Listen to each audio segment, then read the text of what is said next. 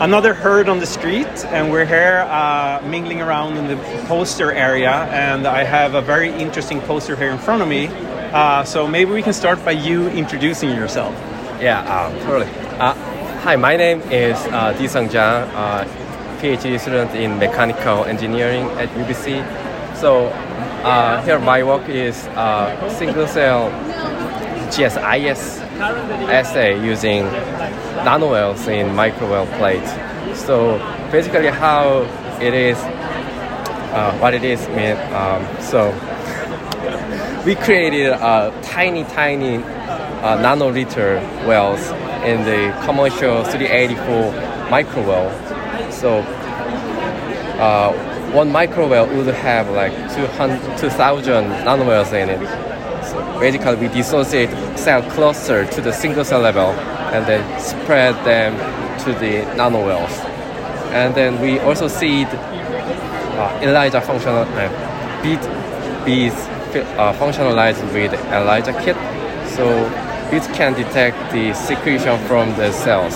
So here, here this uh, poster, we use beta cell to observe their uh, insulin secretion at a single cell level.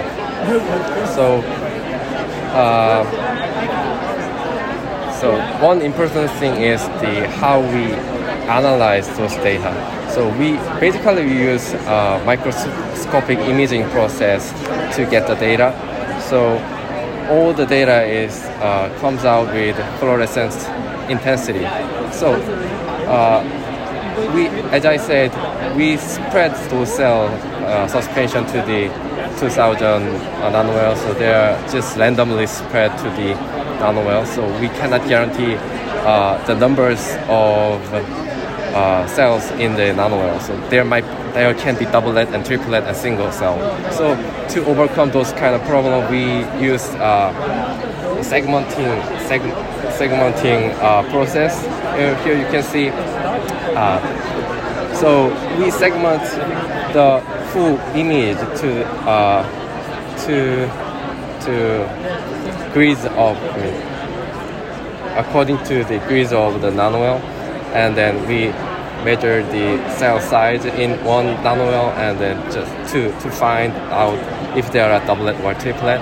So uh, based on the uh, size of the uh, size of the cell, we can uh, see if there are single cell or doublet. So basically, we are, what we are what we want to looking into here is uh, single cell analysis. So we took the all the single cell uh, segment, image segments uh, and then we calculate the fluorescence of the uh, beads functionalized with the ELISA, and we create, we measure uh, the uh, insulin secretion from the single cell, each single cell.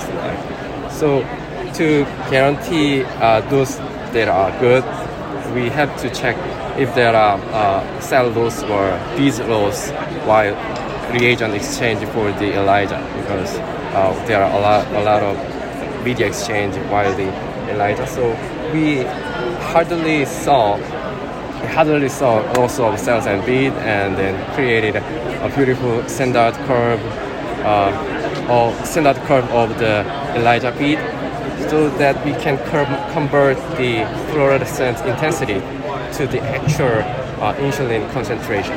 So there are another concern is the so they are all subjected to the same media. So there might probably be probably be uh, cross contamination issues, which uh, secreted insulin go over the wall of the nanowell and then stain other stain the other bees in the adjacent uh, nanowells. So here you can see we barely saw the contamination because we really try hard to uh, raise the aspect ratio of the nanowell that prevent the cross contamination, and then we even we can uh, decrease the cross contamination adjusting the viscosity of the uh, media. Uh, and then here is the data. Upside uh, is from the uh, stem cell derived beta cell that we got from Francis lab, and then here are data from the human islet cell. Uh, so basically, pretty much the same as same result as static GSIS assay. But here, what we found was uh, so like top 20% of the cells responsible for the most of the uh, insulin total insulin secretion. So like uh, so here gray dots indicating each nanowell, I mean each single cell. Uh, I mean, sorry, uh, insulin con- concentration per nanowell. So it's come from the one single cell. So here are uh, here are uh, minor numbers that way up here and then even more way up here. But I just decrease the y-axis to see uh, to see the differences mean value uh, between different con- conditions, uh, simulation conditions. And the conclusion? Uh, so we are expecting uh, this technology can be used to other uh, sec- secretion assay like glucagon or even other cell type. So we are expecting it can be used more uh, variable applications. on, Exciting. Yeah, other fields. Thank you very much for your time. I really appreciate it.